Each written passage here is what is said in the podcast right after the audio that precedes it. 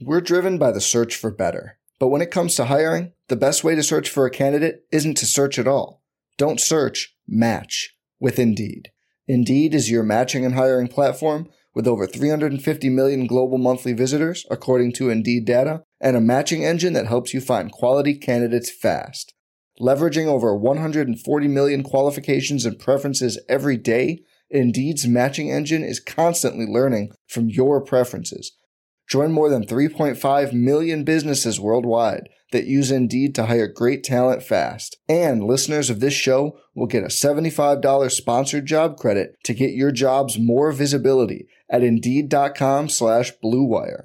Just go to Indeed.com slash BlueWire right now and support our show by saying you heard about Indeed on this podcast.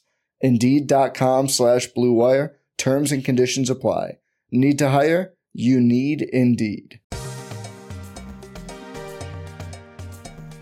He turns, he fires for the win. He's got the bucket at the buzzer. Webber back to Bibby, has the open shot. Ladies and gentlemen, up on those feet, put those hands together. And we'll meet tonight starting five for your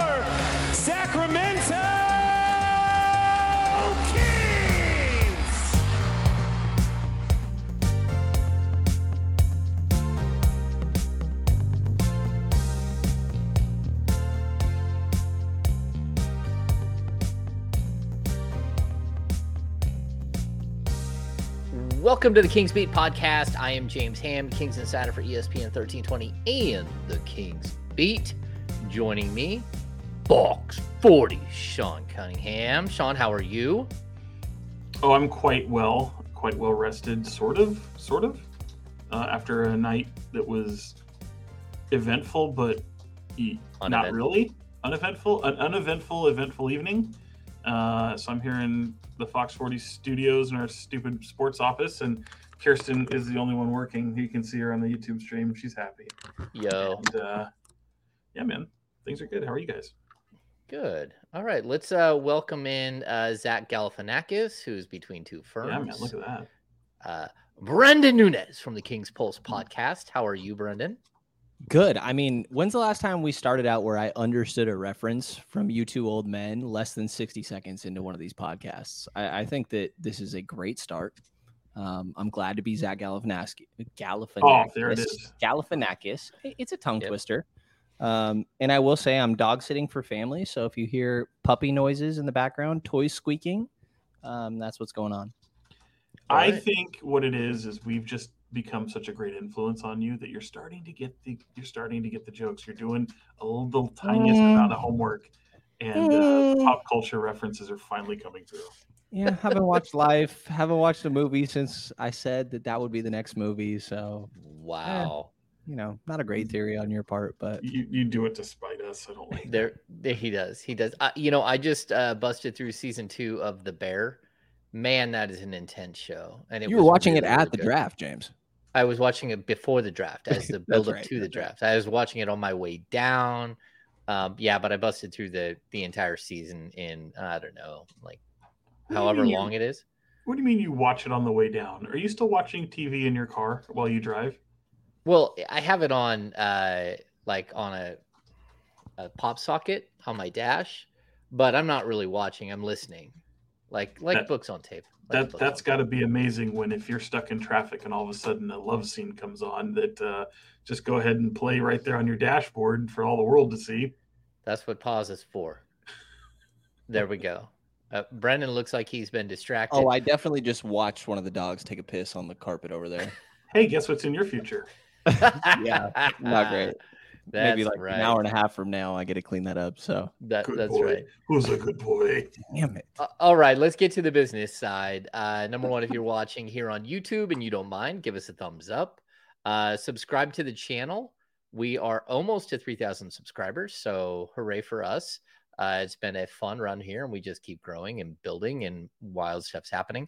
Uh, go to thekingsbeat.com and uh, become a premium subscriber to get access to all of our – incredible content sent directly to your email inbox. Um, so jump on board with that. Outside of that, it's been a crazy couple of days, uh, Sacramento Kings just uh, got through the 2023 NBA draft. They made a trade. They select a couple of players. Uh, pretty chaotic, pretty uh, slow night with the Kings having uh, the 24th pick as opposed to a lottery pick like they did in the previous like 27 drafts. Um, but uh, let's start there. Sean, how was the night different? Because we're used to it being go time in the first like 20 minutes of the draft and then waiting for like another four hours for a general manager to show up. And this time we had to wait for the draft things to happen and then for the general manager to show up. Yeah, and and waiting for you know things to finalize or get more finalized. And as we record this on Friday afternoon, evening, uh, we're still waiting for things to finalize, even though there are wheels in motion and activities planned already for uh, people when they get here. But uh, yeah, still still think don't have things completely finalized officially. But um, it was different in the sense that certainly you're you're used to seeing a high draft pick, a lottery pick, uh, and this pick is a is a situation that um, is more uh, or similar to what teams expect when they're a contending team, a team that has a great deal of success, and the the draft pick isn't that uh, isn't that high. So um, yeah, that for in that standpoint, it was different. It was also different to see uh, them not make a pick in, in, a way, you know, to move that pick out. Uh, and, and certainly in the days and weeks to come and conversations we'll all have and things that I've heard, even already, um, you know, who could have been there to that would have allowed them to maybe hold on to their pick and, and, uh, in the early early research that, that, at least I've done, nobody really um, it, it, appears that would have been in the mix or even taken above them uh, around those picks would have prevented them from trying to move off this deal because they're going to value that that cap room for them to be able to go out and and get something of substance maybe in the free agent market maybe in the trade market maybe in extending as as as we've talked about with Domantas Sabonis. But um yeah man it, it was different. It was a it was a night where I looked at the clock at right around 12:30 and it was probably one of the earliest drafts that I can remember when I was done very very early very Sean, early. I, I want to ask you real quick, Sean, to follow up on that because I'm sure a lot of listeners are big fans of of Kris Murray. So, is your impression that like if Kris wasn't taking a pick before, this still would have been the same deal? Yeah, that that's at least in the preliminary kind of things that I've that I've heard around. Um, I don't know that that'll change much in the coming weeks uh, with with more people that I'll have the ability to kind of bend the ear of and um, throughout the you know the organization, league, um, agencies, all that kind of stuff. Um, but yeah, I mean, it, this is something that seems to be the pathway that that they identified.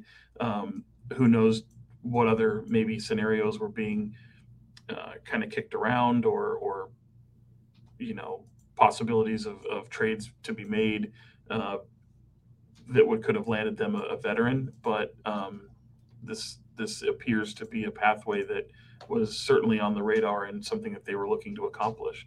Uh, especially, I, I, don't know if it was the number one option that they wanted to do. Certainly, I think they wanted to be aggressive and and, and bring bring some the, the possibility to bring some players in, and those possibilities could still exist. But uh, at least for it, this was something that at least was something they were on the uh, at least planning to to do with what was kind of laid in front of them. Yeah. So since Sean, you hit there, let's just make sure people understand what the Kings did is a uh, they traded the 24th overall pick along with Richaun Holmes to the Dallas Mavericks. We still don't have anything specific that they brought back in the trade.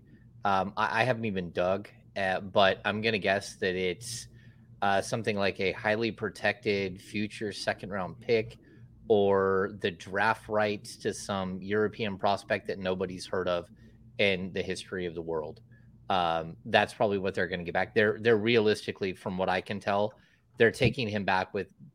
Uh, they they sent out Richaun Holmes, and they sent out the the twenty fourth pick, with the hopes of getting nothing in return. And it's to me, it, it's really it's kind of a, a wild thing to do. Um, but I think it's one of the biggest strokes of genius that I've seen from this front office. Um, they basically just sold the 24th pick for 25 million bucks. And to me, that's absolutely crazy. Uh, Richaun Holmes, um, just for Sacramento Kings, this is not in general, in my opinion, was no longer a player for them. He was no longer serviceable, and they owed him 25 million bucks over the next year. So they'll save 12 million in cap space this year. They'll save 12.9 million next year, and Richaun will get an opportunity to restart his career somewhere else, whether that's Dallas or if they decide to move him on to another team down the road. Um, Brenden, uh, you have this is what your second draft you've covered, right? Um, so draft night, uh, like, were you shocked? Were you shocked by this whole thing? Um, not too surprised. I mean, I think this was an option that we had um, talked about before as a potential way that they could go about this. Um, I, I mean, I think that the difference between having you know, James, you know these specific numbers better than I, but somewhere in the range of like 20 million compared to 32, 33 is a really big difference that you could be working with in the offseason. And, um, you know, like for example, Trayce Jackson Davis is a guy that we've talked about before, and I didn't love the idea of taking a 24, right? But you had kind of talked me into that if you even get a guy that can play rotational minutes at 24, that that's good value. Um, and I say that to say if you create $10 million more in cap space, that is probably more valuable than getting a guy that plays, you know, backup minutes a night. Like you could potentially put yourself in a conversation where you are figuring out a way to get an up, upgrade on Harrison Barnes in a very big position of need, a void you have on your roster.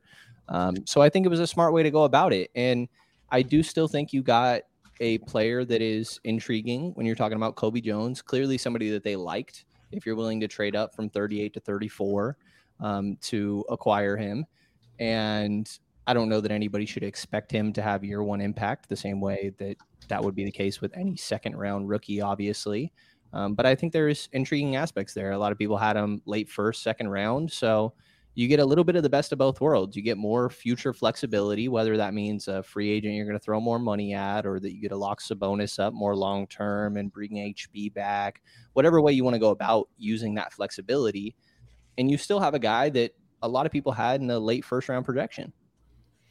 Yeah, so um, like I use a consensus board from from Brett Huff when I uh, when I go through and I do a lot of my write ups because I think it's a good thing to to pull all of like maybe six to eight to ten mock drafts and and wrap them up into one thing and show a consensus board.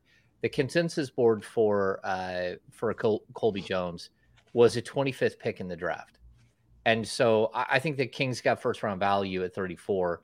But the really interesting thing about getting first round value at 34 is that the cap hold for the 24th pick in the draft is 2.7 million dollars there is no cap hold for that second round pick.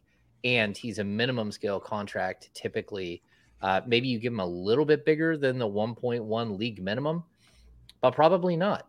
And so not only did you wipe out $12 million this season in Richaun Holmes' contract, but you also saved an additional like $1.6 million and freed up a, a roster spot from moving from the, the late first round to the early second round.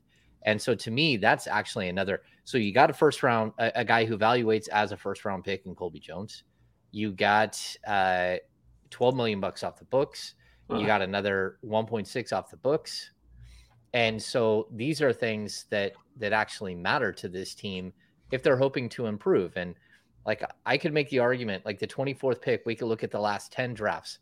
There might be five rotational players at the 24th pick over the last five years. So we're talking about a coin flip and the possibility of that pick not even being ready for like one, two, three years before they actually move into the rotation. And so I think it's interesting. Um, but uh, let's let's start with like a little can, bit of. Can I say something real quick? Uh, yeah. It, I don't mean to be the sour guy in in the, in the chat here. It, you know, like I, the with due respect to to Brett Huff, Brett, right? Who, who yeah yeah. well, he doesn't do an actual mock no no no no no. I know that. But but my point is is like to say a guy who projected that high it's like well the reality is he didn't go that high. You know what i mean? no, like so i don't yeah. want people to see that like oh yeah this guy should have been a, a first round pick. No he shouldn't. He went exactly where he went. Like that's the reality of the situation. So i don't want people to look at colby jones and think that oh man this guy projected so high uh, for something and then have an expectation of him to deliver in that regard it's it's it really kind of short sells him in a way. So um, you have to take him what he is. He is a 34th pick in the NBA draft, and that's what he is, and that's why I become kind of this guy who hates mock drafts because you know mock drafts are nice for for whatever to to just kind of get a, a vision in front of you.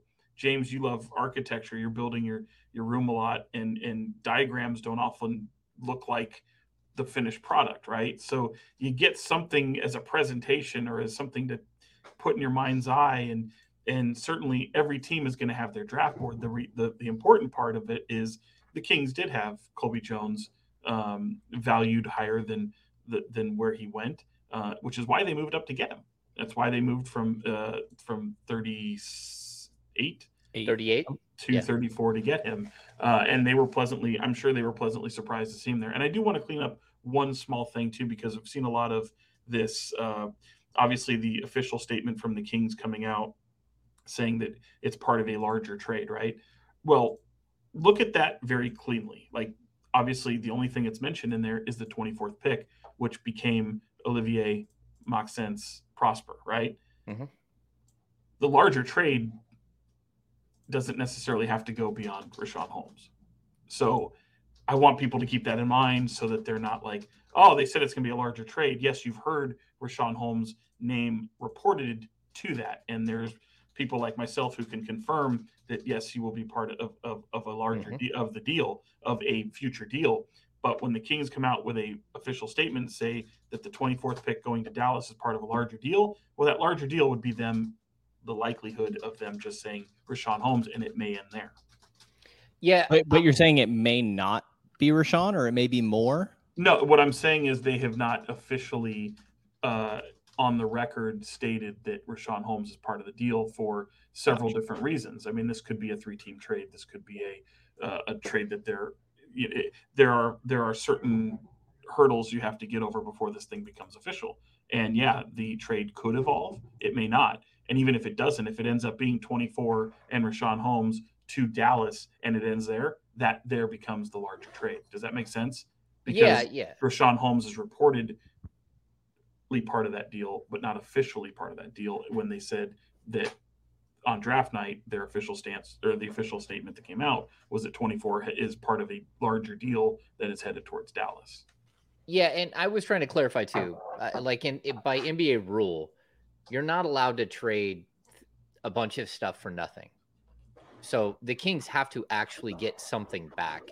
And that doesn't mean they're going to get a player.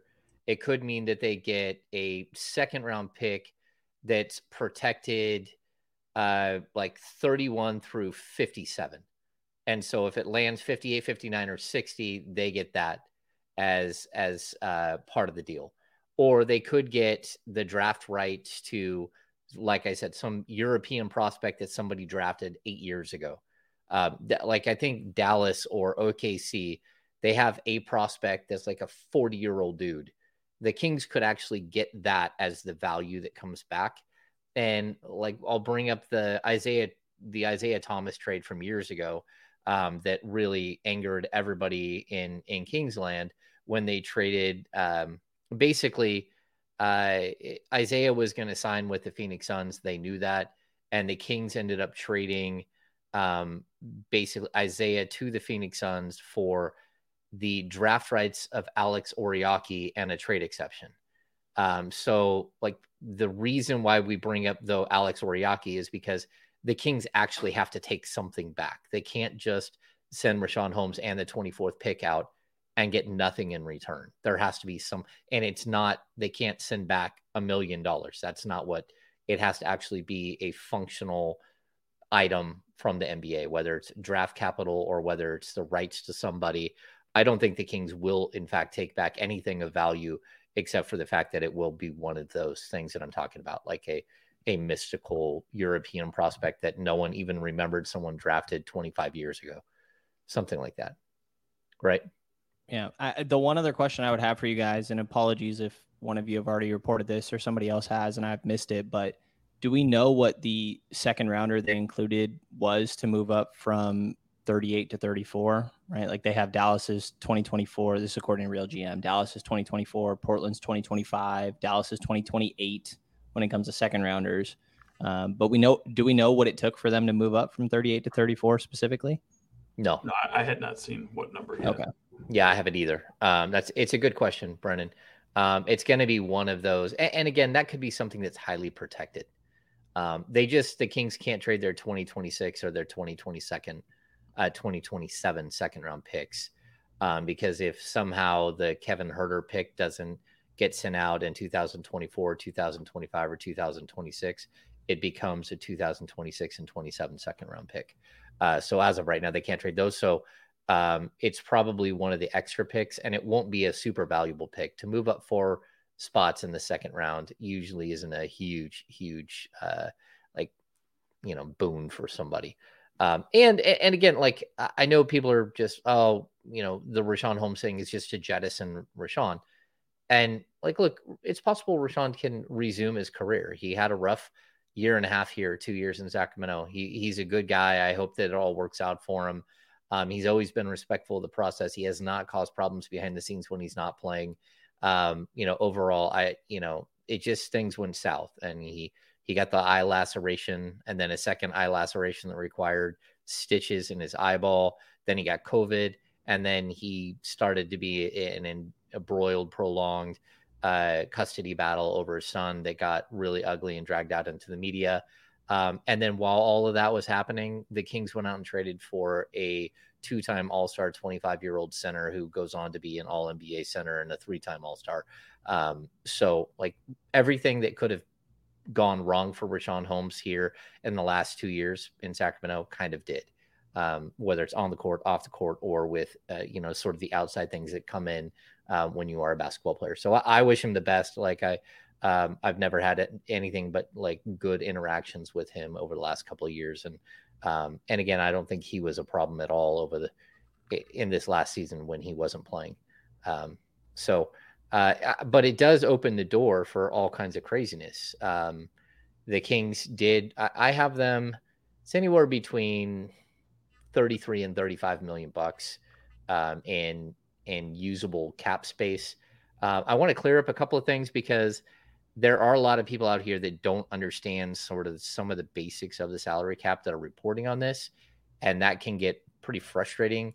So the Kings, um, as part of the the deal for Holmes, there's likely going to be what's called a traded player exception, right? And you'll see this uh, out there in the world. Uh, it's called a TPE, right? And uh, if you're trading a player and you're not taking back a player, then it's basically for a salary. So the Kings, in reality, this summer could have a TPE uh, in the amount of twelve million dollars, and they can use that in a variety of different ways. But realistically, uh, it's a it's a um, it's like a coupon that you can go use to go out and trade for a player that, and that player can't make more than the TPE. I think they can be within a hundred thousand dollars, hundred fifty thousand dollars of the value of the TPE. So the Kings could use that TPE to go out and get an eleven million five hundred thousand dollar player and not take anything back in return. And so those things have a lot of value, um, but it is lumped into all of your other exceptions. So the Kings have to decide once again if they're going to be a team that plays under a certain set of rules where you are a non uh, where you don't have cap space or a set of rules where you're a room team. And the reason I bring this up is because you don't get to be both. Uh, so either the Kings have $35 million in cap space or they have a $27.5 million Harrison Barnes uh, cap hold, and then Terence Davis and Alex Len and Chimezie Metu and and Trey Lyles cap holds, and then in this scenario, they would have a mid-level exception for 12.2 million bucks or 12.4, a uh, biannual exception at 4.6 million dollars, and then the TPE on top of that. So they would have like these three different exceptions that they could go out. One is a full trade, the other two are to sign free agents, and the other two you can also break up into multiple contracts so they get a little bit crazy. Um, but if you decide you're going to be what's called a a room team, well, and, and, just just to be clear, that first scenario is you're keeping all the cap holds, you're entertaining yes. bringing HB back and and everybody else. Yeah, but even if you say, "Hey, we're not going to bring HB back," or he signs somewhere else, you still have to add up all of those cap holds. And so we're looking at 4.6, 12.4. That puts us at 17. Add another 12 million for the TPE. That puts you at 29 million. So you go from a team that thinks you're a cap, you know, cap space team to n- no cap space. That I mean, that eats at 29 of your 33 to 35 million. So if you decide to become just a room team and you're like, we're gonna go bonkers and we've got 33 to 35 million bucks. All of those other exceptions are gone. The TPE, which you usually have a year to use from the date of the trade, is gone. It's wiped out and it, it gets flushed down the toilet. And so that's where the Kings have to decide what type of team they're going to be going into the offseason. And it's really intriguing because I, I don't know how they're going to handle it. Uh, but the cool thing about being a room team is that if you do have the 35, the 33 to 35 million, and you decide that that's just your cap space and you're going to use it that way, and you can go out and sign players on free agency, you can try to bring back Harrison Barnes after you would like do away with his cap hold. Um, you could work on an extension for for Domantas Sabonis, whatever it is. When you get done using all of your cap space, you have what's called a room exception.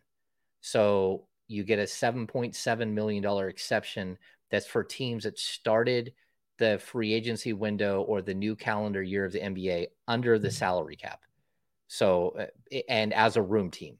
So I, I hope that this is like not totally bonkers and crazy, but you can either have all of the trade exceptions and the trade exception, the biannual, the mid level, all of your cap holds when it comes to players, or you can be a room team, have 33 to 35 million and the room exception so not only do you have 33 to 35 million, but you have another almost $8 million salary slot that you can go in. Again, it's a, it's a, it's a exception that can be split amongst multiple players. So you can go out and sign a $4 million player and a $3.7 million player and split that room exception sort of down the middle. You can do a lot of different things. So I hope that that clarifies some of the stuff. I, do you guys have any questions on that uh, because I know, uh, like, I like to be thorough when it comes to salary cap stuff, and I hate seeing this. Oh man, the Kings have thirty-five million dollars and a trade exception and you know, MLE. It's like no, they don't have like seventy million dollars to spend. They they it's very specific how much they have. They have between like forty and forty-two, but you can't add the thirty-three to thirty-five million to the seven point seven. They're separate. Uh, they're they're different. Um, so do you guys have any questions? I feel bad that the listener has to rely on idiots like Brenden and I to have to ask questions to I James, agree, who knows all these, because it is it, it's very easy to hear all these numbers, especially if you suck at math like myself, and your eyes just go crossed and, and, and you can't figure it out. I think the best way to, in my opinion, just internalize this is say you've got about thirty million dollars to play with, and guess what? Last night the Kings became an absolute relevant player in the market. And as James is busy drawing Venn diagrams, I, I believe, to show the camera, uh, it, it, it, I, I, they're in a very good, they're in very good standing to do a multitude of, of things. Um, and it'll be very, very interesting to see how that plays out for not only this year, but really years to come. And uh, I think more than anything, the, the, if if you're looking at it and and you're saying I think like certainly things that they can bring in w- this year will be obviously what I think fans will like. Okay, great, you've created this room. What do you do with it? Who are you bringing in?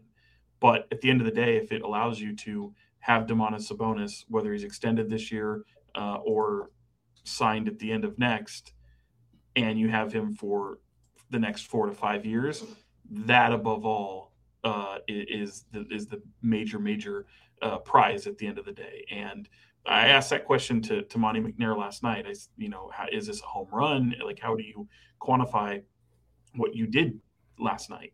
And he said, at the end of the day, we're going to be judged on winning. And that was absolutely the most brilliant response to have. But at the end of the day, keeping Domantas Sabonis first and foremost is the ultimate prize that, that's out there. Am I wrong, James? It's the ultimate prize. And Monte McNair in his entire press conference pulled a uh, Sir Alex Guinness and went, These are not the questions I will be answering. Like whatever question we threw at him, he does this he, every presser. He did not answer. This isn't new, right? Like he didn't answer a single one. He's just getting better at it. He, which kind of sucks. He is, uh, yeah. This is one of those ones where you're, I, you know, the like the best thing that came out of the press conference. Monte McNair's wife just had their fourth child nine days ago, and so like his third child was literally born three days before the trade deadline. Uh, this one is born right before the draft. Like these people, if anything, McNair family figure out when to have children when it's not the busiest time of the year. Um, but that says was the guy. Hold on, says the guy about to leave for Mexico. Oh no, as free agency yes. is upon us. I, will have my phone. I'll have my laptop. I'll be writing. I'll, I'll be working. We'll podcast from Mexico. Uh, actually, I'll po- podcast from Mexico. You guys aren't going with me, so uh, yeah. And so I, I just I, I did this. It's it's stupid and it's uh. So those of you who are watching in the stream, oh, it's good. I, it's on white paper. I, I built like this is basically you have two buckets. Make yourself you, full screen, James. Um, yeah, yeah, we can go away. Maybe you can't, but um, okay. So we have two buckets. We have a trade. Uh, one bucket you have the the traded player exception, the TPE, the mid level exception, the biannual exception, and your cap holds, or you can have 33 to 35 million and a room exception. You have two buckets you can work out of. You cannot mix and match and go back and forth between all of them. Now let's see if I can bring in my friends. Not that way. Uh, oh, there it is. So there it is. In a uh, risky attempt to oversimplify, tell me if I'm wrong here, James. You're either taking one big swing on a free agent, and then you have your room exception, or you're doing a lot of I don't know small is the right wording, but say, you know, Sabonis, um, raise and extend, HB, somebody else, and, and maybe another piece in there. No, because if you're doing the the room exception, if you're going with the 33 to 35 million dollars in cap space, this is how if I was Monte McNair, I would do this. This is how I would attack it. First of all, it, you can give Domantas Sabonis max money. And people can say, okay, why does Domantas Sabonis want to hire? Uh, why does he want an extension today? And that's it's a very good question because everyone said, well, if he waits, he can get all this other money. So the way this works is because Domantas Sabonis finished All NBA, he's eligible for an extension this summer based off of 30% of the salary cap. If he does not make All NBA, it goes down to 25% of the salary cap. Now, he also can only sign a five year deal, a, a, a, deal that totals five years. So a four year extension plus the season that we're about to start. If he waits till the end, he can sign a five year deal. So it put him six years out. But here's the problem new NBA rule. You, if you don't play 65 hmm. games in a season, you're no longer eligible for All NBA. Plus, Bam Adebayo is all of a sudden becoming a superstar again, and there's possibilities. So my point is that right now, Domantas Sabonis can get 30% of the projected number for the first year of his extension. The salary cap will be 144 million bucks, 145 million bucks.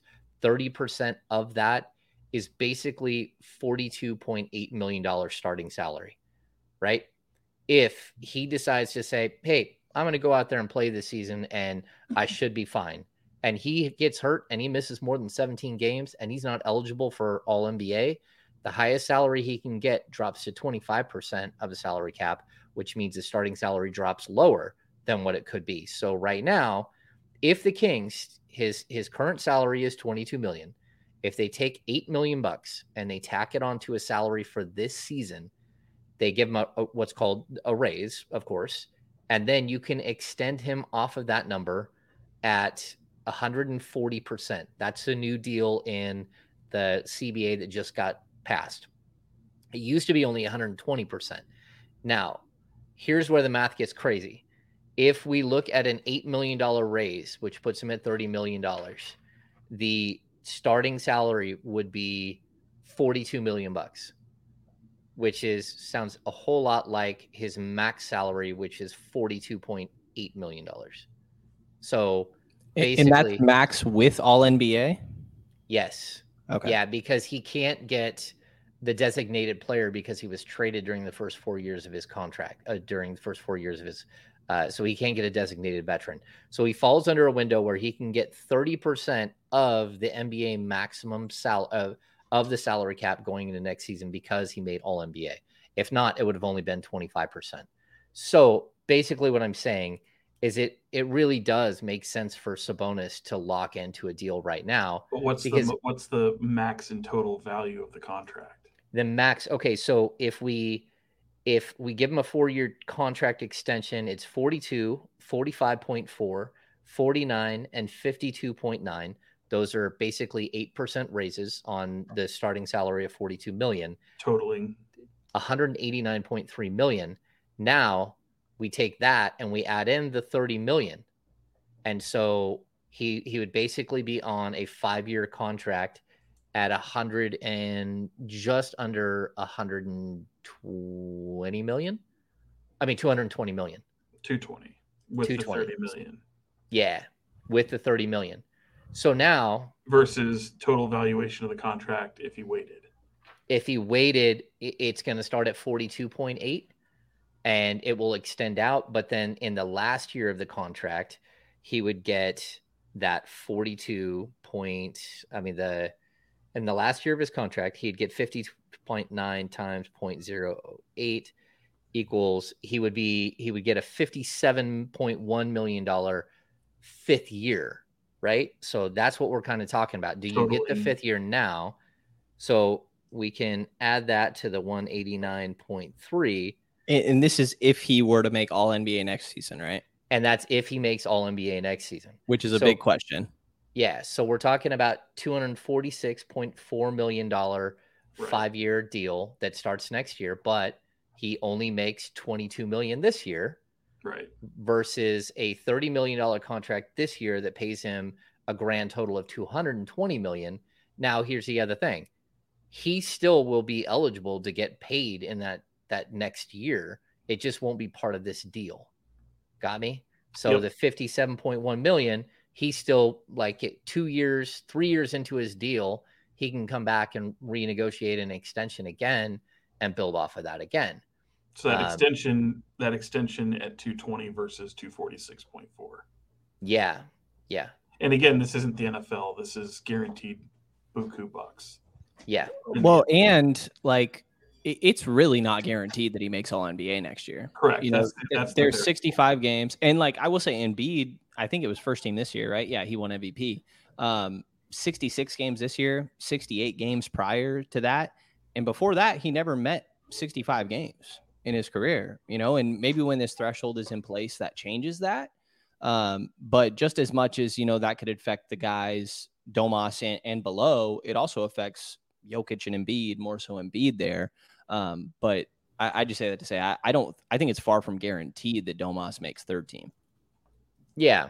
So this is how I would put it too.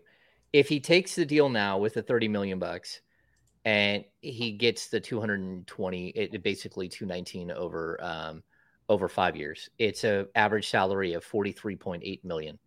If he rolls the dice and he he hopes to get that last year added on, the maximum would be 40 an average of 44.8 million dollars over the 6 years.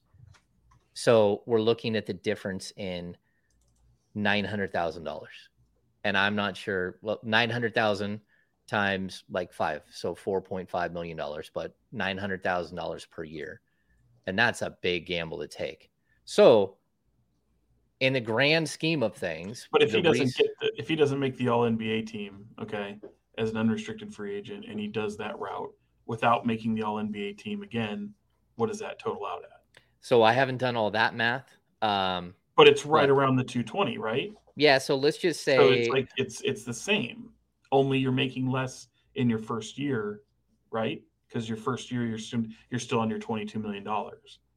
Okay, so we're looking at the uh, the salary cap at 144 million times 0.25 his starting salary would drop all the way carry the one, carry the one. I'm kidding. To 36 million starting salary. Right. So it's not even remotely close. Yeah. So so it's but, different. But, but, the total the total out at the end of the at the end of the contract is what I'm saying. Yeah, yeah. Um, I can do the math while you guys discuss. I mean, my um, point is it, it my point is he, he um, again part of the the complication here is you can certainly see why the Kings want to do it. You you, you take you they they're going to go all in to try to extend him. The on the player standpoint, it's you have the ability to make quite a bit more money uh, without extending, and you control your own destiny. A lot can happen within a year. You control your own destiny, even if you're controlling your own destiny remains in Sacramento. Um, but the landscape of the NBA can change a lot, and even if you have the prospect of if I can if if I'm speaking as Demona Demona Sabonis here, if he goes out and says, "Well, I can shoot for trying to get some of these accolades," and even if I don't, I'm still going to be in the ballpark of what the extended contract ends in, if that makes sense. So for the, in my opinion, that the and I'm just spitballing, James, you'll have the number there, but extending the contract at the 220 valuation of the contract at the end of the contract versus the possibility of 246.4. Take away possibility of him making all NBA team next season or some of these accolades like an all-star team, how does that compare to the 220? You're in the ballpark. So whether you bet on yourself or you don't, you're still in that ballpark. It's 211. 211. It's 211 is a 5 and that's a 5-year deal. So that's nine so, million dollar difference. Yeah, so sacrifice uh, 9 million for the possibility of making 26.4 more. Not going to do it. You're you know who I would who you know who I'd call to get advice on this one? Is that? DeMarcus Cousins. yeah, but I mean you're still talking over 200 million dollars. I mean the guy's going to be yeah, yeah. So, so Demarcus me... Cousins didn't get two hundred million dollars. Well, no, but I, I think that both sides have a lot to like consider here. Like, you know, I mean, of course, Sacramento hopes that he meets the sixty-five game threshold and makes All NBA, but like that seems like a coin flip to me. And if he I don't know, aren't you technically are you're paying him less, right? Yeah. So I would say this too. If we look at the the average salary, which is what we did before, which is 44.7 if he if he waits it out and signs a six year deal. Um, and then it was like 44, 43.8, right? Um, if he doesn't make all NBA and it drops to 25%, the same deal would over the six year period, the five year extension and this coming season at 22 million bucks, his average salary would drop to 38.9 million over the six year deal versus a potential 44.7 if he makes all NBA first team or a 44 point whatever, eh, a 43.8. So it's a gamble. So it's you're saying if gamble. you're the if you're his agent, Greg Lawrence and Jason Ranney, you're sitting here saying, going to Domas and say, these are our options. And if in strict talking strictly from the player standpoint, James, what are you advising your client? I would advise him without any question, take the money. You're looking at 200 million, unless you because don't want to play. Not make all NBA next year, but yeah. he's still looking at 200 million if he doesn't. Um. Well, no, it was 211 million. There's a possibility for him to make 211 million bucks. Yeah, but it's there's also million. a possibility that he blows out his knee and he doesn't get, or he sure. pops his Achilles, or sure. his thumb never heals. I, am just saying. I, I no, I mean, off. I'm just I'm being realistic. Right. Like Demarcus Cousins didn't get yeah. the deal, gets traded to uh, the Pelicans and pops his Achilles, and might have he was up for a two hundred nineteen million dollar extension, and he came away with I don't know what maybe twenty million, a fraction, maybe that, yeah. maybe twenty million total afterwards. I, I guess my next question would be like if you look at it from Sacramento's perspective. Um, you know, I, would imagine that you feel like you're in a decent standing to have a good pitch to bring him back. Um, but obviously, there is risk involved there.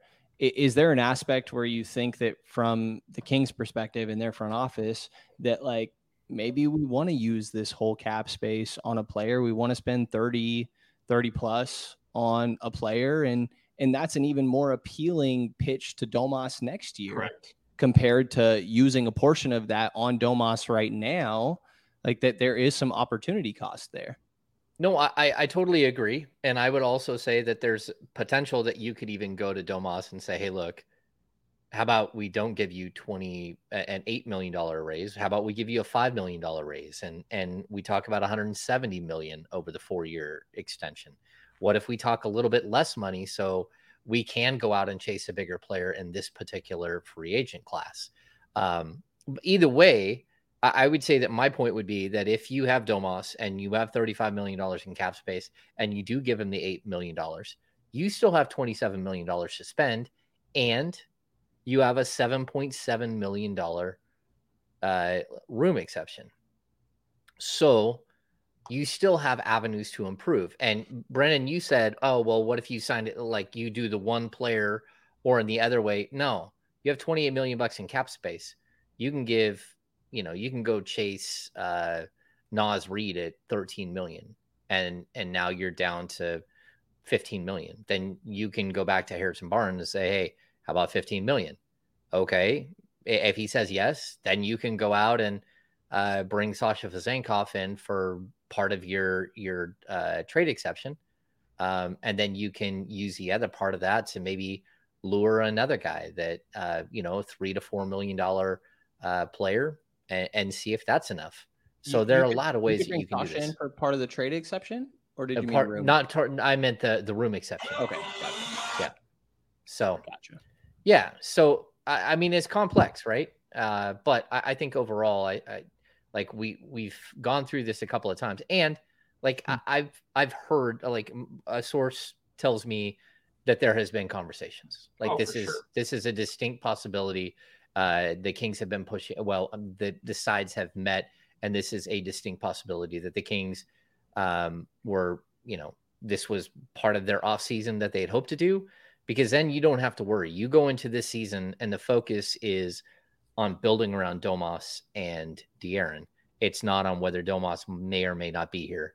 And if things go south in the first 30 games of the season and things look rough, but like what happens? Well, this takes care of that. You don't have to worry about that anymore. It's over and done with. Uh, Keegan Murray, De'Aaron Fox, Domantas Sabonis, Kevin Huerter, all under contract long term. And – you just saved $12.9 million next summer when you were probably looking at a, a little bit of a choppy summer um, with both Malik Monk and Domantas Sabonis going into free agency.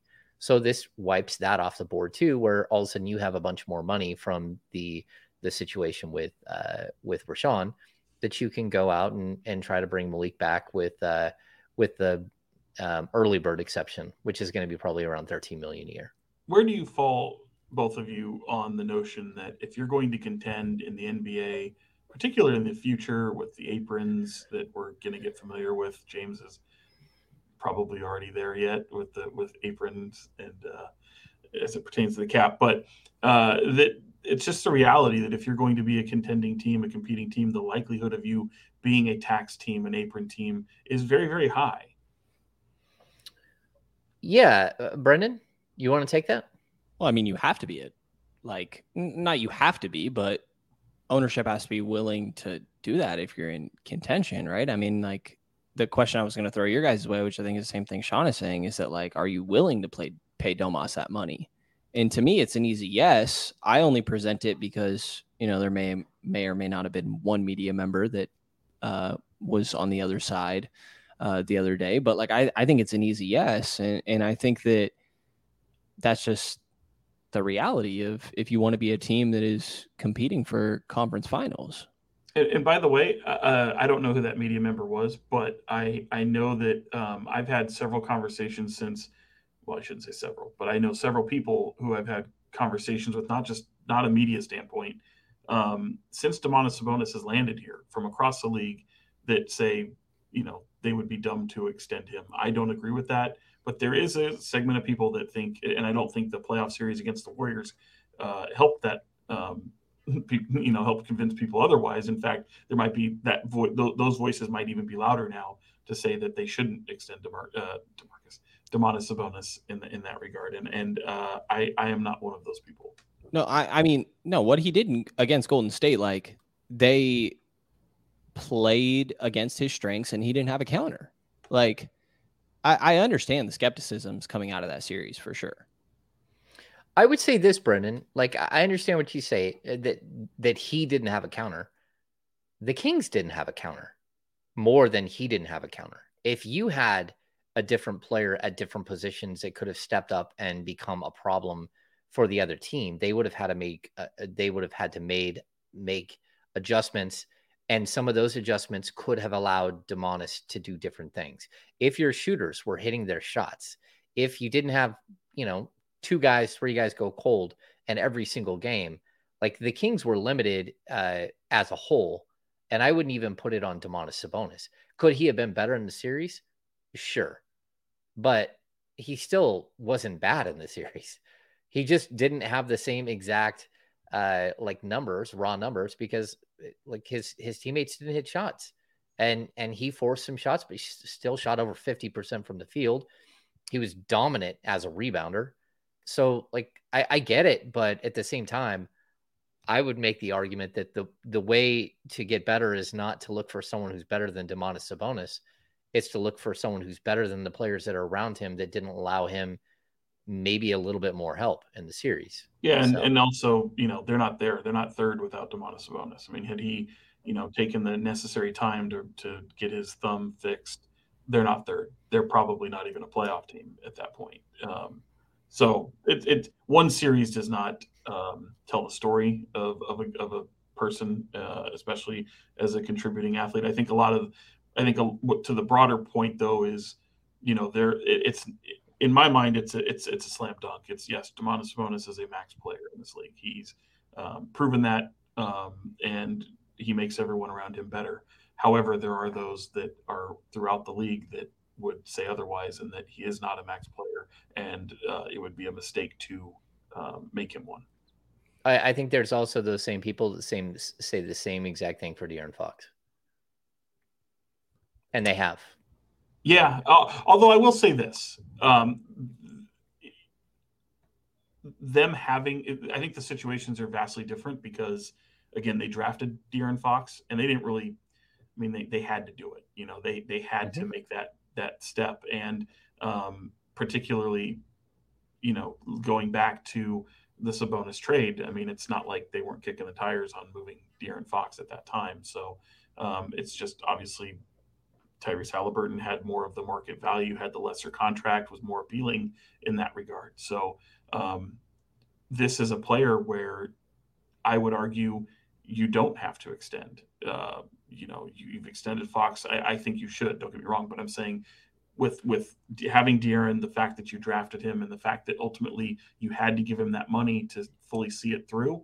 Uh, just the circumstances are a little bit different. I do think you have to extend uh, Domantas Sabonis to pair with De'Aaron Fox solely based on just how well even one season has gone, but really just the way their styles compare with one another, making everyone better uh, and, and, really having ownership and, and, management find those right pieces to put around them. No, and I and I agree with you guys. I only presented it just to sort of uh, talk about the other side, but I think that if you don't have Domas back around after the way that this franchise flipped because of not only him being there, but he was a major factor in it. Um, that it just kind of would be crazy to move in a different direction. Um, I, I, think that like committing the money to him makes a lot of sense. And the number sounds a lot crazier than it did in years prior, but that's kind of the reality of it ain't our now, money. Right? It numbers ain't our money. Numbers are getting higher. numbers are getting higher. And but I but I will say like if the difference between you getting Kuzma versus not getting Kuzma, just to drop in a player example, right, is whether or not you're willing to extend Domas. I would rather go get Kuzma and then bet that I still am able to extend Domas the year after rather than not get Kuzma because I have the comfortability of like Domas is already locked in long term. But maybe that's just me. You're, you're no, saying sign as opposed to extend, right? Uh, yeah, like if if if it if it meant that you were not able to sign the guy you liked in this offseason because you didn't have if you were to sign Domas to that raise, um, which would then qualify you for the extension that he would entertain. Um, if, if that meant that you were no longer eligible for the free agent that you were targeting, I would prioritize going after the free agent and then just trust that like you still have a really good pitch to Domas next year. Sure. I understand why like you know that's not a great situation to be in. He he might be the best. There's a good chance he's the best free agent on the market. Um, I haven't looked at the teams that have cap space and like you don't want to be in that spot where one of your most vital players has a potential to leave if he wants, but um, if it means you're getting another really good third sort of option, I, I, would kind of spend the money there and then bet that you still have a good chance next season to resign Domas. And I would like my counter to that. I, I totally get what you're saying. Um, my counter would be like, first of all, you got to find the right free agent, and it, you bring up Kuzma. Um, he wants 30 million. Uh, there isn't, there aren't teams on the market with that kind of money to give to him there might be a team that would give it to him. But if you went to him and pitched a deal at with Domantas Sabonis and De'Aaron Fox and Kevin Huerter and Keegan Murray all locked up long term and said, we want to make you part of that core and we'll start at 25, you can get up to uh, like a hundred and seven million over four years, an average salary of 26.7 if you offer him uh 26.9 sorry um yeah 107.5 million dollar uh free agent signing if if that's exactly what you want to do if you started with a 25 million dollar salary. So again my point would be that you could still do the the the big deal with Domas and then come back and try to do something with uh, a player like that where you're giving him close to what he wants you know like we all want to get paid, you know, as much as humanly possible, but sometimes you're only worth what, you know, the the right. market dictates. And so, like, do I think that there are players out there that would play for 25 million bucks? Yeah, I think there are for the Sacramento Kings. Yeah. I mean, I don't know if like we're looking at like the we can talk about Kuzma or Draymond Green. That would be the next guy that the rumors are out there that, oh, Mike Brown loves him. Um, like they're not. I don't think that they're going to risk losing uh, Domantas Sabonis on giving Draymond Green a three-year, hundred million dollar deal and not giving Sabonis the extension at the same time. And then, oh, what does that mean for Harrison Barnes as well? Well, and Harrison Barnes in that in that way is is out. Out, correct. Yeah, I yeah. think there's there's people who who are tantalized by um, these these names that are out there and um, just are done with Harrison Barnes, if, if for lack of a better way of putting it. Yeah. Um, so yeah, it's it's it's interesting because I, I, you know again I still think that there's a a number in mind that the Kings have to bring Harrison Barnes back, um, but part of being aggressive and still um, falling under the maintaining and improving, like you know someone's got to go at some point, you know, and you have to, and you're, it, it, I think improving is, is maintaining success, but improving is, is part of the, uh, building upon that success, success and, and building on the roster and finding those pieces is, is paramount. So, um, keeping that in mind when, when you start throwing these names out there that people think, oh, if you're going to go get a $30 million player, you're basically saying goodbye to Harrison Barnes at that point. Yeah.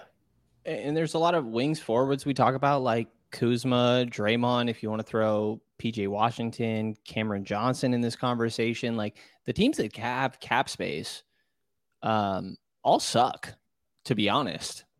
And like eventually they'll be fine. I think they have promising young cores, teams that um, I'm really intrigued on their futures.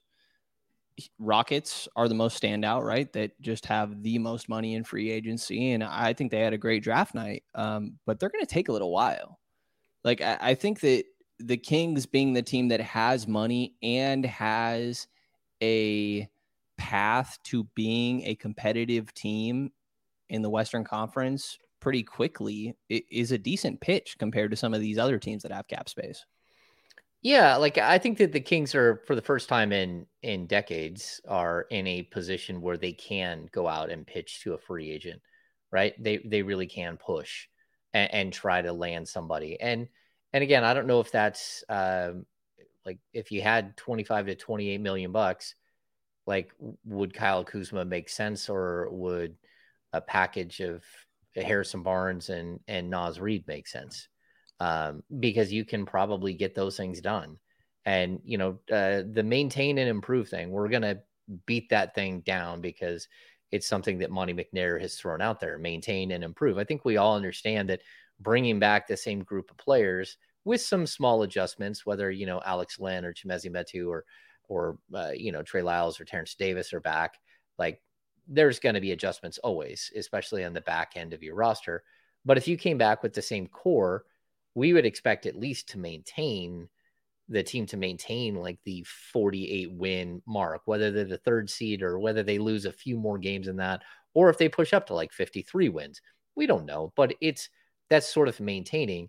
I'd also make the argument that between the growth of the potential growth of De'Aaron Fox, of Keegan Murray, of uh, Kevin Huerter, of Malik Monk, um, that you could actually improve and then tack on the fact that they're together for another year, that their defensive improvement could actually happen organically by just playing together longer and focusing more on that end of the ball, uh, and then some you know small tweaks, and that might be how you actually get to the improve of the maintain and improve is just by the natural growth of a team uh, that that could possibly happen.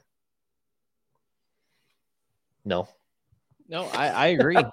I agree. No, I mean, again, I, I think it's just sorry, Brenden. I, I just think when when the maintain and improve is out there, it's like yeah, no shit. Like you're gonna yeah. want to you're gonna want to improve. You're gonna want to sustain. Uh, like that's a no brainer. Um, but you know, having significant piece. Look, GMs lie all the time. Look what just happened in Golden State. You know, Jordan Poole is on another team. the day before, Mike Dunleavy said they wanted him for the next four years. So um, they lie all the time. Changes things. The landscapes change daily. So um, just keep that in mind. Like that's why I always bristle when someone says, "Oh, this person they're not trading him." Sure, they will. There's there are always possibilities that exist that can move a guy so Monte actually hates Colby Jones is the conclusion right. here, right? Correct. I, I, to be clear.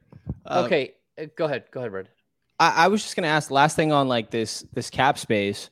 Um, I don't know if you guys have used this terminology, but I used to joke that like there was a Sacramento tax, right? You had to pay a little extra to bring somebody in. Do you think that with the success they had last year, that that doesn't exist anymore? No, it exists. It definitely yeah? exists. It's it's which just it being a small market team. Well, and you're playing in California. So the way it works is right.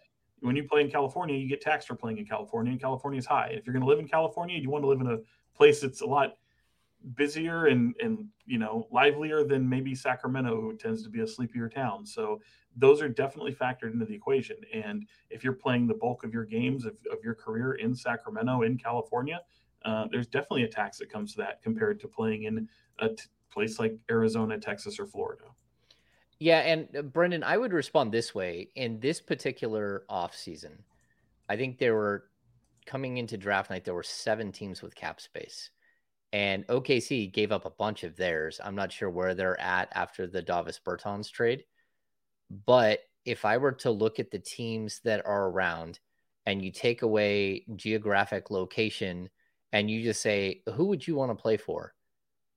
every free agent would be crazy if they didn't say Sacramento over Houston, Orlando. Who else has cap space? San Antonio, Utah, San Antonio, Utah, um, San Detroit. Can I throw another little thing out there? Not that you would want a player like this, but they also will factor this in.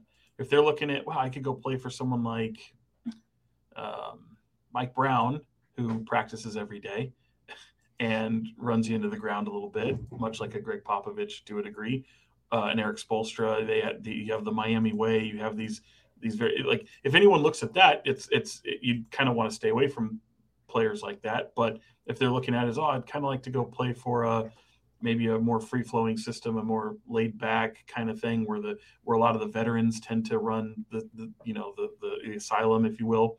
Um, but if someone looks at a coach and goes, I don't really want to play for a player coach that's that detailed, that structure, that's going to command that much, because to me that's a losing mentality. So you'd want to avoid those players anyway. But certainly, it's it factors into to the equation when these guys are making decisions. Hmm. Okay, uh, let's do uh, real quickly. Let's do the business of basketball. Uh, we're getting down to uh, like we just cleared the draft. It's uh, Friday the twenty third. Um, NBA free agency officially starts now. I mean, you can't sign players, but like we'll know agreements in seven days. Next next Friday, on the thirtieth. Um, uh, Brian Windhorst made the claim that uh, that Draymond Green is the perfect fit for the Sacramento Kings, um, and that this sure does look like the Kings have cleared a bunch of space to go get Draymond, um, and and to compete with the Golden State Warriors and try to pry him away. Uh, I, I don't know. Like, first of all, I I can't imagine a starting lineup with three guys who are sub subpar three point shooters um, in Fox Sabonis and Draymond Green. I love Draymond Green's defensive prowess. I love his personality on the court where he's pushing buttons, and I think the Kings need that type of guy. Um, I, I, love the fact that he's uh, like the the quarterback for the defense, and I think he could help improve the defense overall. But I don't see him as a perfect fit, and I also look at him as a 33 year old player who statistically has declined in multiple seasons. I don't know if he's the same defender he was before. Um, where are you guys at with this conversation? Like, uh, would you, if you're the Sacramento Kings, go out there and chase Draymond Green uh, over the next, you know, starting next Friday when free agency officially kicks off? Draymond has not shot above uh, 31% in eight years in the league. Um, and he has only done it in his second year, third year, fourth year. Um, he's not a guy that shoots well from three. That's not news to anybody. Um, but I think it goes back to when a lot of people look at the Denver parallel and try to, you know, draw lines of, well, how can Sacramento follow that blueprint? And it's just very different when Denver's two best players, their two stars, their two man game can shoot from three. They're not good defenders, but they can really shoot the ball. So when you're going and looking at complementary defenders, if they can't shoot amazingly, if they're more of like low 30s, like we're talking about with Draymond or an Aaron Gordon or a Bruce Brown, like it's easier to do that from their standpoint. And I really strongly believe the don't focus so hard on cleaning up your weaknesses that you lose out on your strengths like the worst thing that you can do is no longer have an identity and a strength in this league. And I think that you could get so caught up in cleaning up your defense that you lose that. Um, I think Draymond fits your scheme. I think he fits your play style outside of the shooting. Um, it's very dependent on how much he wants, but it, at least from what I would expect for him to be paid, which to me is in the range of, you know, Harrison Barnes money like if we're talking about Draymond as a guy that like is playing a little bit next to Domantas Sabonis, but primarily like your backup five, I love the idea. I just don't think that is the role that we're talking about or the money that we're talking about for that sort of role. So I love the idea of Draymond. I just think for what he would cost and the sort of role that in my mind he would expect, um, it doesn't. I, I get it. Um, I think there was a time Coach Brown earlier this year talked about, you know, we're we're getting to the bench and maybe we're not having a great game and and nobody's saying anything to each other. We're all just kind of sitting there. Like Draymond, Marcus Smart, those are the type of guys that are going to go up there to their teammates and say, "Hey, we got to we got to pick it up right now." Um, so I get the value in Draymond, but I think for what in my mind he would cost, that it, it just doesn't work with De'Aaron and Domas. But maybe I'm wrong about what that cost would be. I'm a little torn on it uh, personally because I do, much like Brian Windhorst, think he is the perfect complement to this team. He's exactly what this team needs.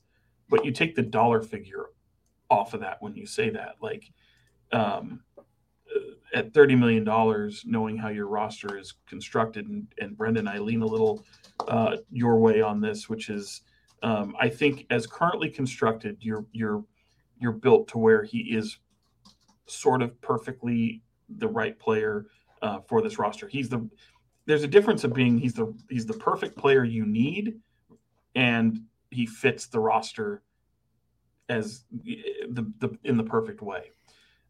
I think in order to have him, you need an upgrade in in your wing position, your small forward. And if if you have Keegan Murray and and Kevin Huerter sharing those responsibilities, it's it's really not enough. Like if you had someone like a Siakam, for example, at your three, okay, and this is a pipe dream, of course, because you're talking about really expensive pieces all throughout your roster that tend to look like the Warriors at that point and the money that they're spending.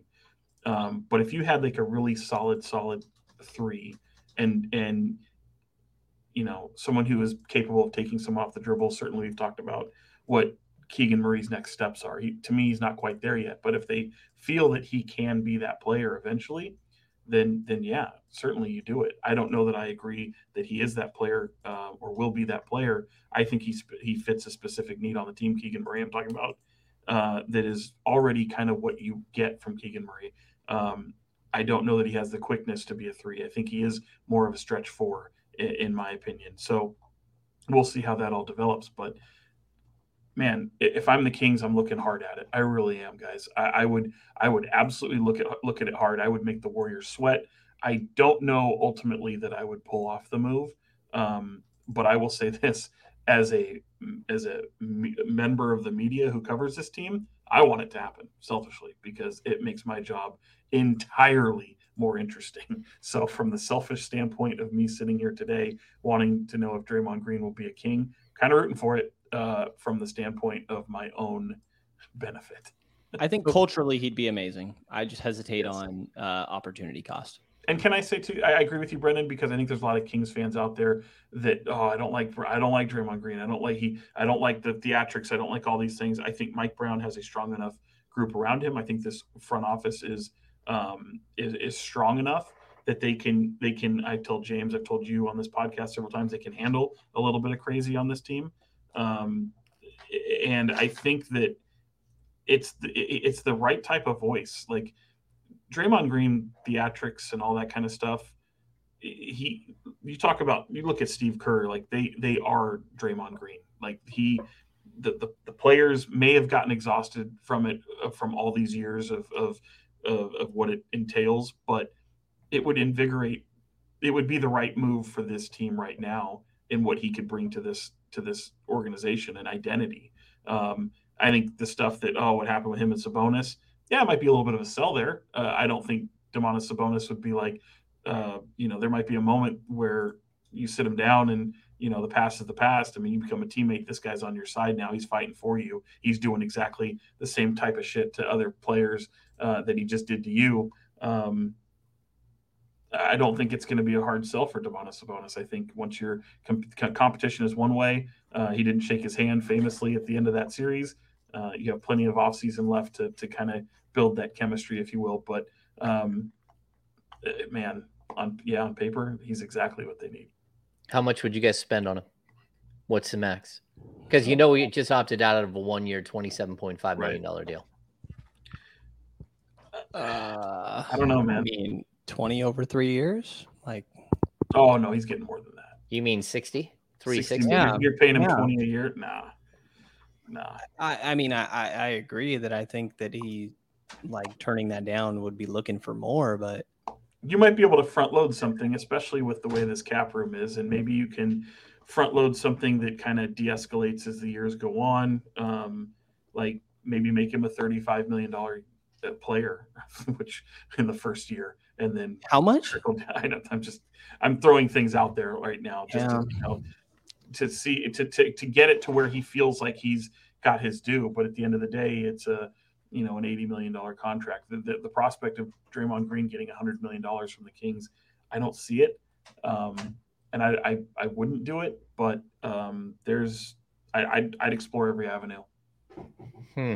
So so say that like to me, Kuzma is the other standout big fish, right? There's there's others, say Jerami Grant, PJ Washington, Cam Johnson, and those uh, latter two being restricted free agents. But say that like Kuzma goes somewhere else, you know, you, like at what point does because I think that we all agreed that trading 24 to give you this cap flexibility is a smart move, but what do you have to do for this still to be a good move? You know, is, is there an yeah. aspect or a angle where Kuzma goes somewhere else and it's like, well, damn, we traded 24 for this flexibility, so now we have to do something with it. The, the, the part that the part that I gives me pause is uh, is a lot of the uh, certainly what the Kings need and, and defense is pretty high on that list. Um, a lot of those players mentioned uh, with the exception of a few, but like Kuzma, we'll use him for example, not really known for defense, right? So, and, and, I'm of the of the opinion you don't necessarily need to go shopping for defense. Like, oftentimes you can find players that fit that type of role um, rotationally.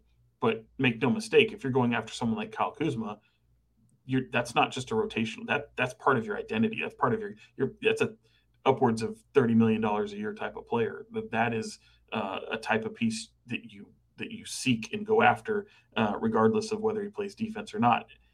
I don't know that that's the type of move I make, but uh, you've heard me. I've said forever a, a, a solid, solid three is, what I think this team needs. Uh, who is kind of an alpha in, in a way, a scoring a scoring wing. If you can get three and D, fantastic. But um, you don't necessarily have to go and spend thirty million dollars to find defense. Hmm. Okay. Um, so I'm gonna I'm gonna put this out there then. Uh, if I mean the other option that you guys didn't bring up was Dillon Brooks, um, but but then cheaper. also a lot cheaper, a, a lot cheaper. So um, what if you had to make the decision? You've got you've got Draymond, you've got Kuzma, you've got Dillon Brooks, and each of these guys are going to be different. But we'll just say that the top two are going to cost you 25 million a year and and take away most of your cap space and leave you with enough money to do your stuff with uh with Domantas and, and then your 7.7 million dollar mid uh I mean uh room exception. And so you're probably going to be able to bring in you know Sasha Vezenkov and maybe one other player. And then you'd have a little bit you can do league minimum stuff and you might be able to get uh, Trey Lyles back. Um but uh so that would be your two top guys as far as financially. Or do you look at Dillon Brooks or and and then I would even make like another tier. Do you look at the Dillon Brooks, Naz Reid, Harrison Barnes tier, which I think is going to be a step lower, even if you know I think Harrison wants a little bit more than that, or his his people want a little bit more than that. Um, I would still think that you're you're trying to push for a deal with whoever it is at the 15 16 million dollar range um, and then you would still have enough money to go do something else. Uh, so, what kind of path would you guys take right here if you're the Kings? The big swing with uh, the scorer in Kuzma, the big swing, uh, uh, swing with the defender and like personality that is Draymond, or something more modest uh, that that might be able to help you build something uh, in a different way. I think it just depends. I mean, it, it it'd be nice to be able to kind of say this is the way to do it, but you know, if if you're saying, for example, Kuzma, well, then no, I'm probably out on that just because I don't think that that. Um, I don't think it would be worth tying up all that money for somebody like that. Um, I think there's some other possibilities that could exist, particularly in the trade market. Um, but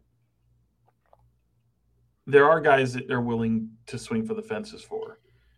I think Draymond Green kind of fits that, but I think it requires a discussion. I think it requires some nuance and trying to figure out different pathways to to make that happen. And and hopefully it isn't a. Uh, it, there's also something to be said to really stick it to the Warriors because they'd absolutely want him back. So um, and, and keeping him from another Western Conference team. I mean, if it's not the Warriors, it's possibility of the Lakers, possibility of Portland. I mean, there's there's he's hanging out with Damian Lillard a lot lately. So uh, there there are some keeping away from your opponents. You've seen in the West, kind of everyone trying to make these moves to get where the Kings are and get their teams to compete with the likes of Denver for a championship. Um, it just depends on who it is, and you know, like a Jerami Grant, for example, I think is going to be an expensive commodity. I wouldn't do it. I wouldn't touch him. I, have said so as much on this on this podcast. I don't think that's the type of move you make. Um, but Brenden, you might disagree. Hmm. Him or Kuzma, Sean? I'd take Kuzma over Jerami Grant. Okay. I, Jerami I think Grant the same. Is, does not rebound. He does not. Uh, I think I think Kuzma can, Which, can do a little bit more. Is the is the rebounding thing not overblown? No, I don't think not one player that kicked your ass that is an amazing rebounder, but you had the guy that led the league in rebounding, and right. then you have other okay rebounders on the team. I get that. Like, why do you need to have a four that is a good rebounder rather than just an okay rebounder when you have maybe the best rebounder in the whole league at your center? No, I get you, but it, to me, it's all about versatility, and also Jerami Grant hasn't played on a good team like at all. Right. So yeah, he's never put up numbers on a on a right. good team. yeah, all. I'm not. And, uh, he's just not a guy that that to me I would bring in at all. No. I mean, it's it's overpaid for for scoring. You can find scoring. You're already yeah. scoring is not a problem on the Sacramento Kings, right? Guys. So I, I what, what are your 100%. intangibles? What what else do you bring to the table? You can't. Mike Brown says it all the time. His expectation is that you is that you score for guys like Fox and Sabonis. And if they sign Jerami Grant, guess what? That's already the expectation. What else do you do? And he would not be a type of player that, in my in my opinion, that Mike Brown would sit there and and love. And, and, I agree. I, I more so met, brought up the rebounding thing as its own separate tangent rather than uh, specifically attached to Jerami Grant. I don't know that like Grant or Kuzma necessarily the answer, but I do think that like having a third guy in my mind is the way to go rather than, you know, up keeping Keegan as your third, let's say, or or Huerter as your third, and then upgrading your four, five, six marginally. Um, in my mind, you need a third because if if you want to look at the Denver comparison, which again I roll my eyes at, but I understand why that happens. Um, Jamal Murray and Jokic are better than Domas and De'Aaron. Um, yeah. There's just no two ways about it. So like you need a better third guy than what they had because their complementary pieces can be on a lower level when their primary two are better. Yeah, I would say their number one is better than your number one. Your number, uh, like, right, like their center is better than your center. But yep, I, I would take Fox over Murray without any question. I I think the same, but I think it's easier to build around Murray and Jokic than it is well, and Jokic, but mm. Murray shooting the ball what like both Murray and De'Aaron, their primary um, impact is on the offensive end, and I think that the fact that Murray shoots the ball from deep makes it easier to bring on defensive complementary pieces than like you know Davion. As as much as like I like to sit and say that like, well, Davion needs to be able to shoot the three ball to play alongside De'Aaron. Davion could play alongside Jamal Murray because Jamal Murray could shoot. You know, like I, there's a reason that it's Davion needs to learn to play alongside De'Aaron rather than vice versa. But if De'Aaron could shoot the ball, then we wouldn't need to necessarily have the conversation about Davion in my mind. Yeah, I mean it's an interesting discussion because I, they have a bunch of the guys that you actually need, like the three and D guys, and the fact that the Kings have gone out and got you know the three guys, but they aren't the three and D guys. Like that's it's just like a different way that they built their team the Kings need to find some of those guys for yeah. sure. Like, but uh, the fact that like Denver just keeps coming up with more of them, um, that's big. And the Kings need to figure that one out. Like, they need the long, athletic defender, like uh, like we've talked about in the past. So, yeah. and, yeah. and looking at looking at that Draymond stuff again too, it's like I know people say, "Well, you, you can't shoot." It's like, okay, gotcha. The other the only other negatives you're going to talk about is you're older and you you have a little bit of a wild card syndrome right? Because you could pop off you might you might impact a team negatively in the chemistry department although i would argue probably not. But everything but, else he brings as intangibles is that you need. But three of your five closing guys can't well non-shooters here's the th- but to that point like you're you're looking at the closing guys as currently constructed right? Um you don't always have to close that way you know you you need people like well De'Aaron, Domas makes, De'Aaron and Domas are part of it right? Right. Domas yeah Domas makes everyone better. Draymond makes everyone better. They both distribute they both you have three playmakers at that at that point. Oh no, I, that's the one thing I, I, I really like about Draymond. He can really run an offense, and he knows Mike Brown's offense. I mean, he knows he knows how to. Well, I mean, they've he know, understands what they're doing. Um, yeah, I, I dig a lot of what Draymond brings to the table. If he was three years younger, um, you know, and can shoot the three, you know, I, I would be a lot more intrigued by if he was, by the situation. If, if, he could shoot the three, he'd probably be the highest paid player in all the league. Uh, he'd be a he'd be a very well paid, that's for sure. Um, and, and, I would say this: I still think OG Anunoby is the better fit out of all these guys. Agreed. Like you, you find a way to it's because of the age. Yeah, because of the age, because he is a three and D guy, because he's an elite defender. You know, he does he does everything you need. I, I I want to believe that. I don't know that at the end of the day you'll be looking at him and saying he's he's your you know like an all star. Well, he'd be Aaron that, Gordon be, level player. Uh, yeah, maybe, no, he'd maybe really higher. Good. I yeah, and I don't know that as a complementary piece to De'Aaron and Domas specifically, right. like guys right. that are not three point shooters. Yeah, but I would also I would like to see what Keegan Murray looks like defensively alongside OG Anunoby and what and what Domantas Sabonis looks like alongside him. I think like, I think him defensively makes a lot of guys look better.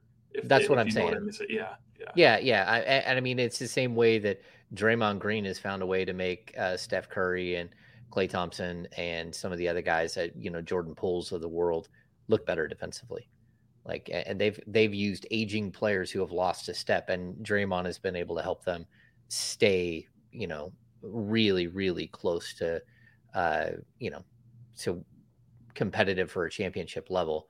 Uh, so yeah, I don't know. It's it's uh, good food for thought. Um, and, and I also I, I don't want to disrespect uh, Harrison Barnes and what he's done and what he's meant because to be honest with you, he's still probably a top five option uh, for the Kings with all this cap space and all that stuff. Yeah, um, and and to that point, like I don't want to lose sight of that. Like he's still, uh, it's still very possible and almost you almost bet on it that he, he could be back. I mean, there's there's there's every likelihood that he could still be a Sacramento King.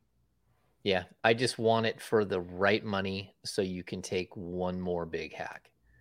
Because again, I, I don't know how much he's going to cost, but a guy like Naz Reid, uh, and you know, I, I just think like a guy like Naz Reid could really, really help this team and really tie things up. Um, yeah, and you know, there's some other guys out there that I like as well. Um, but he's a guy that I think would make a lot of sense, especially if you're bringing in Sasha. Um, and we have no idea that that all of this will be uh, like figured out in the coming days. Um, all right, so uh, do we have any final thoughts, uh, Brenden? What do you got for us? Um, I don't have much. I'm excited for summer league to be right around the corner be okay. interesting to see who else is on the squad. I'd imagine that we have, um, and this is just totally guessing, uh, Keon Ellis, Colby Jones, Jalen Slawson, and then I have zero clue from there. Um, but I think it's going to be exciting. You know, th- there's people saying that maybe Wemby's going to play. Maybe we get Wemby versus Brandon oh. Miller at Golden One Center, which would be a great time. Um, but we're not far from getting to see some of these guys. So I'm excited they, for that. They also scheduled the same matchup for Vegas to open Vegas. Oh, nice. Did, they really? Did you notice that? So yeah. So yeah. crazy. Meaning okay. like we're gonna prioritize the Vegas showing, right?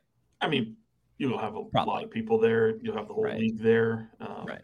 Nationally televised, although I think the games here are televised as well. I can't remember. I'm pretty uh, sure. Yeah. They'll be on. I think they'll be on NBA TV.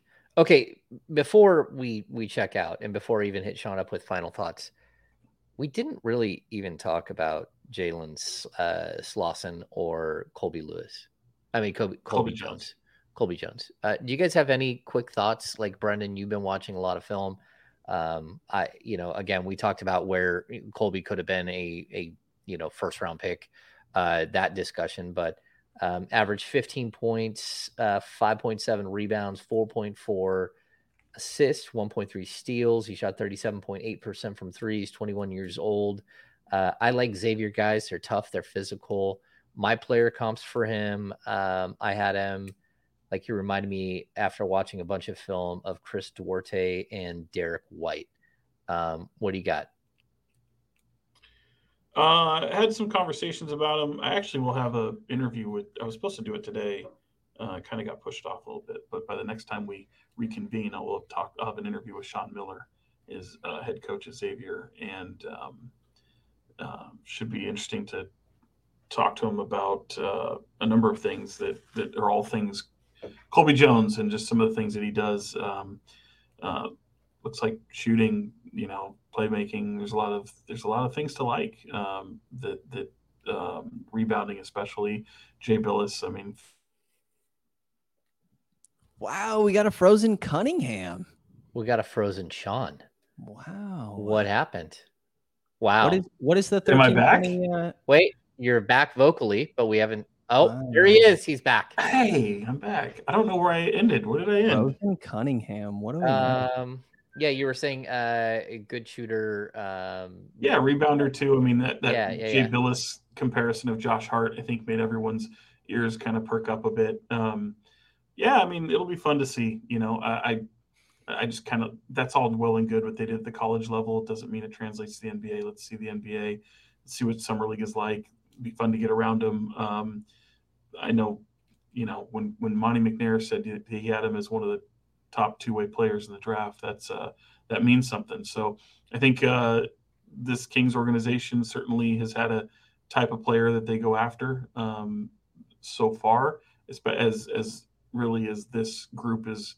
You know, if you fast forward, if he's lucky enough to be a general manager eight years down the line and the team looks a little bit different, it'll be funny to see how he drafts differently. But certainly for this group, they t- keep drafting uh, a lot of the same type of of player, or at least go in it with a with a mindset of of um, type of player they look for. So uh, checking off boxes, it looks like he does that.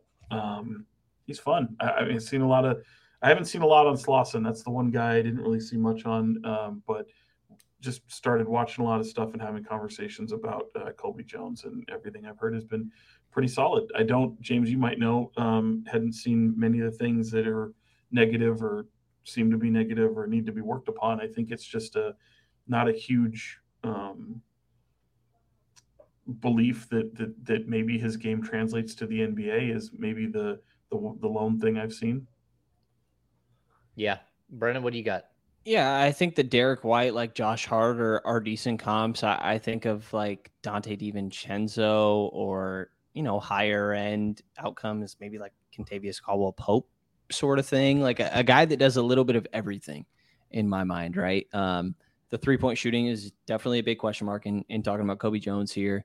43% from three last year on catch and shoots, but you go sophomore year, 32%, freshman year, 34.34%. Um, there's definitely concern when it comes to three point shot, but like there's a really good floater. There's really good finishing at the rim, which when I asked Monte, like, you know, why do you believe that the three point shot is real? That you saw in the junior year compared to years prior. He pointed towards the touch the rim, which I think typically um, does kind of work out for some players. There's definitely good touch there. There's a little bit of playmaking. There's good rebounding. I think that's where the Josh Hart parallel comes in a little bit. And defensively, a guy that you could see playing one to three, you know, like six, four and a half without shoes. Ideally, he plays with shoes and is more of a six six guy um, with a six eight wingspan. I haven't um, seen that yet. Yeah, not so a maybe, huge, not a huge wingspan guy, but yeah, yeah six eight's okay. I, I, think you're talking about one to three, and in my mind, like if he can fit a Terence Davis role, um, which when I looked at, I think Terence Davis played 64 games last year, 800 something minutes, which was a lot more than what I expected when I looked at the number. Yeah. Um, but but if he can be your fifth guard, which again is on the higher outcome for a guy that you're talking about at pick 34 but if he can be that, and when you're talking about Davion Mitchell, Kevin Huerter, Malik Monk being your other guards there, all of those guys play one side of the floor. Some of them have other aspects where they maybe can contribute a little bit, but Colby Jones is the guy to me there that like maybe can do a little bit of both. Um, and, and you got to figure out, find out if if he's going to work in the NBA. There's a lot of question marks there. Um, but I think him doing a little bit of everything is optimistic for him being a complementary player alongside De'Aaron and Domas. But obviously, expectations need to be um, tapered a little bit with a guy that we're talking about at 34. Yeah. And just a rundown really quick on Jalen Slawson um, out of what Furman. Uh, he measured in six, six and a half without shoes at the at the combine. So realistically, really close to a six foot eight player. He's also 220. So uh, he's one of those grown ass man. Um, six eleven and three quarter inch wingspan, so basically six eight with a seven foot wingspan. 15.6 points, 7.1 rebounds, 3.2 assists, a block and a half, and a steal and a half. Uh, shot 39.4% from three. He also chose the Van Wilder route and went to college for 14 years. Uh, he's 23 years old, um, but They're he doctors. Yeah, they they are called doctors. He uh, he uh, played five years at the college level, and that's with the new um, COVID rules and stuff like that, where you can get an extra year of eligibility. Um, anything quick on him, Brenden? Because I, I, haven't done a lot of studying on him. Uh, not really. I mean, I think the thing that stands out to me is like weak side rim protection. The Kings don't have that anywhere on their roster, and Slawson is a guy that pretend, uh, potentially provides that. I think there's decent vertical athleticism, but like moving in space, it, it's almost like um, Alex Len ish when it comes to athleticism to me. Like in a straight line, he moves really well, but moving his hips, like I, I just don't. There, there's a lot of question marks there when I think it comes to the athleticism. The balance is promising. Um, he was a little bit of a playmaker guy that had the ball in his hands and, and passing to others during his time at Furman, um, but but super raw. And I will just add, I mean, you you mentioned at the top, James. Like, I think there's a, it's gonna, I'm gonna have to be proven out of the idea um, that Trayce Jackson Davis should have been the guy here. I will say. Yeah, stunned. Um, but we did see that that was slightly choreographed by his people. That's what it seems like afterwards. That the uh, the Golden State Warriors um, had him in mind, and his agent had the Warriors in mind, and they worked to get him there. And so he um, refused, like in conversations leading up to, I guess this is the way it went through the 30s. He said he would not sign a two way. Um, he was looking for a roster spot, and uh, and the Warriors at whatever they are were willing to do that. My final comment on that will be if if that's the case, you should not be allowed to tweet during the draft that everybody's going to regret it. If you're tell if you're well, practically true. discouraging teams, stop it. Like, come on. All right. Do we have any final thoughts from Sean? We covered the draft, guys.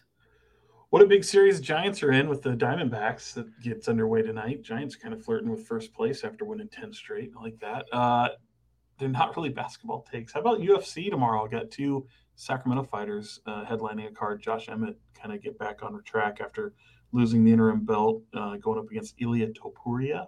Um, be kind of fun to see if he makes his way back. And then Maycee, the future barber, she's a fun fighter, man. She's on a four fight win streak. She's going to fight Amanda Ribas in the co main event. So it's just kind of cool to see two people who, you know, Maycee's from Colorado, but she's moved here, said it's the best decision she's ever made to come to Sacramento and train here. Um, and she's kind of you know one of those up and comers in the women's flyweight division. So uh, kind of see it, kind of cool to see if uh, either one of them can close out UFC Jacksonville and get closer to another title to get closer to a title shot for them.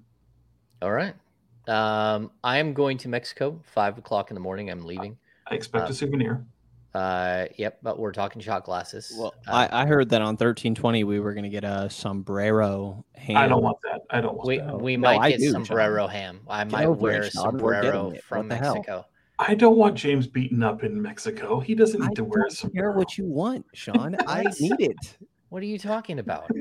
no, I, I, will try to find a quiet spot and, and podcast. I, I, probably it'll be a working vacation for me. When do you get back? Uh, next Saturday uh, Saturday to Saturday. So, oh, um, oh God, yeah, yeah, that brutal. Like, there's nothing. It was someone else, uh, like a friend's family vacation, decided to invite us. They had already planned it. This is when they're going, and I'm like, all right. Normally, I say no. This is the first time I said, you know what? I like my boys are getting older. I need to go on vacations and spend time with I'll them like this. You to Mexico? Oh, you're gonna go? What's that? No, no, no, no. I, I was talking about me. No, he's not one of my boys. No, Sean. no, no. He's not. um, so yeah, we'll have you covered for uh, all kinds of stuff with free agency and everything else. Uh, my cell phone will work in Mexico and will be on uh, nonstop. So uh, thanks for joining us here. If you're still watching, give us a thumbs up. Unless you're uh, subscribe to the channel. Um, go to thekingsbeat.com, uh, become a premium subscriber to get access to everything and to help us finance uh, everything that we do here at the, the Kings Beat. So for Fox 40, Sean Cunningham, and Brenden Nunes from the Kings Pulse podcast. I am James Ham, Kings Insider for ESPN 1320 and the Kings Beat. See you next week.